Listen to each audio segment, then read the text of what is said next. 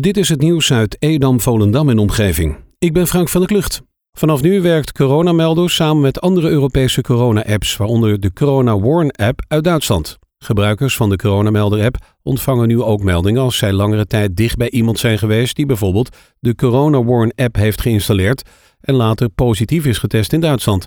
Al meer dan 4 miljoen Nederlanders hebben de Coronamelder gedownload. Coronamelder werkt samen met corona-apps uit Duitsland, Denemarken, Ierland, Italië, Kroatië, Letland en Spanje. Naar verwachting sluit België in de loop van december aan. Zaterdag 5 december zijn er werkzaamheden aan het sporing Kwaadijk tussen 7 en 10 uur s avonds. De overgang is daardoor dicht. Houd er dus rekening mee dat de Kwaadijkenbrug ook nog afgesloten is voor werkzaamheden. Dit geeft extra verkeershinder. De hulpdiensten zijn op de hoogte. Voor hen wordt ruimte gemaakt om te passeren. Op maandag 7 december wordt rond 12 uur het halfjaarlijkse NL Alert controlebericht uitgezonden. Het NL Alert controlebericht ontvang je op een mobiele telefoon. Het bericht kan luid binnenkomen als je een koptelefoon of oortje gebruikt. Kijk voor meer informatie even op de site van NL Alert. Een 18-jarige jongen uit Purmerend is woensdagmiddag beroofd en mishandeld aan de Gouwzeestraat. De jongen had zijn jas online te koop gezet. Een 16 of 17-jarige jongen en een 19-jarige man reageerden daar gezamenlijk op. De deal was zo goed als rond en de volgende dag zouden ze omstreeks half vier elkaar ontmoeten. De jongen ging, zoals afgesproken, naar de Gouwzeestraat en zag daar de kopen staan. Na een klein gesprek sloeg de sfeer volledig om. De Purmerende moest onder dwang de jas die te koop was inleveren, maar ook de jas die hij aan had. Het slachtoffer werd daarbij geschopt en geslagen. De verdachte ging er daarna op een scooter vandoor. De politie vraagt nu getuigen zich te melden.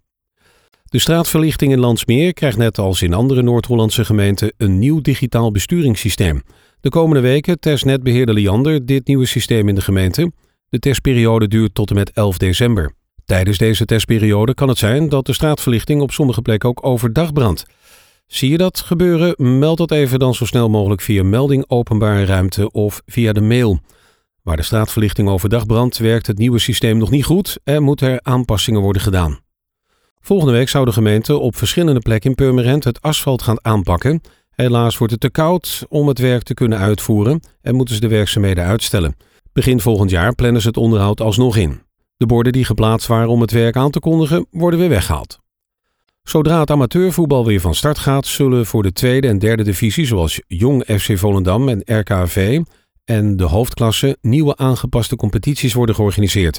De huidige competities worden niet meer uitgespeeld. Dat heeft het bestuur amateurvoetbal na inventarisatie onder alle deelnemende verenigingen besloten.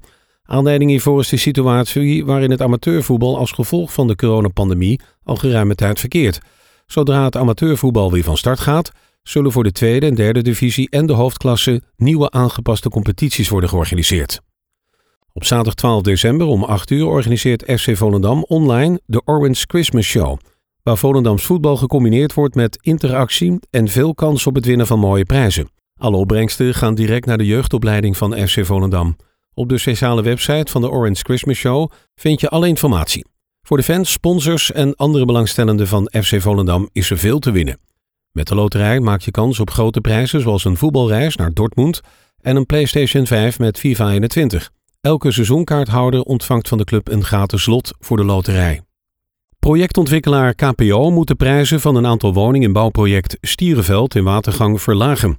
In sommige gevallen moeten mogelijk 10.000 euro's van de prijs af, dat meldt het Noord-Hollands Dagblad vandaag. Op de locatie van de voormalige Tiede Bijlmanschool worden 18 nieuwe woningen gerealiseerd. Hiervan eist de gemeente dat 30% in de sociale sector valt. Zoals het er nu naar uitziet, lijkt geen enkele woning te vallen in de sociale sector. De zes sociale koopwoningen zijn drie appartementen, in prijs variërend van 224.000 tot 268.000 euro. En drie grondgebonden woningen die allemaal 268.000 euro moeten kosten. De dorpsraad vindt deze prijzen belachelijk hoog. De woningen zijn hiermee onbereikbaar voor de doelgroep, al helemaal voor jonge starters. Tot zover het nieuws uit Edam, Volendam en omgeving. Meer lokaal nieuws vindt u op de Love Kabelkrant, onze website of in de app.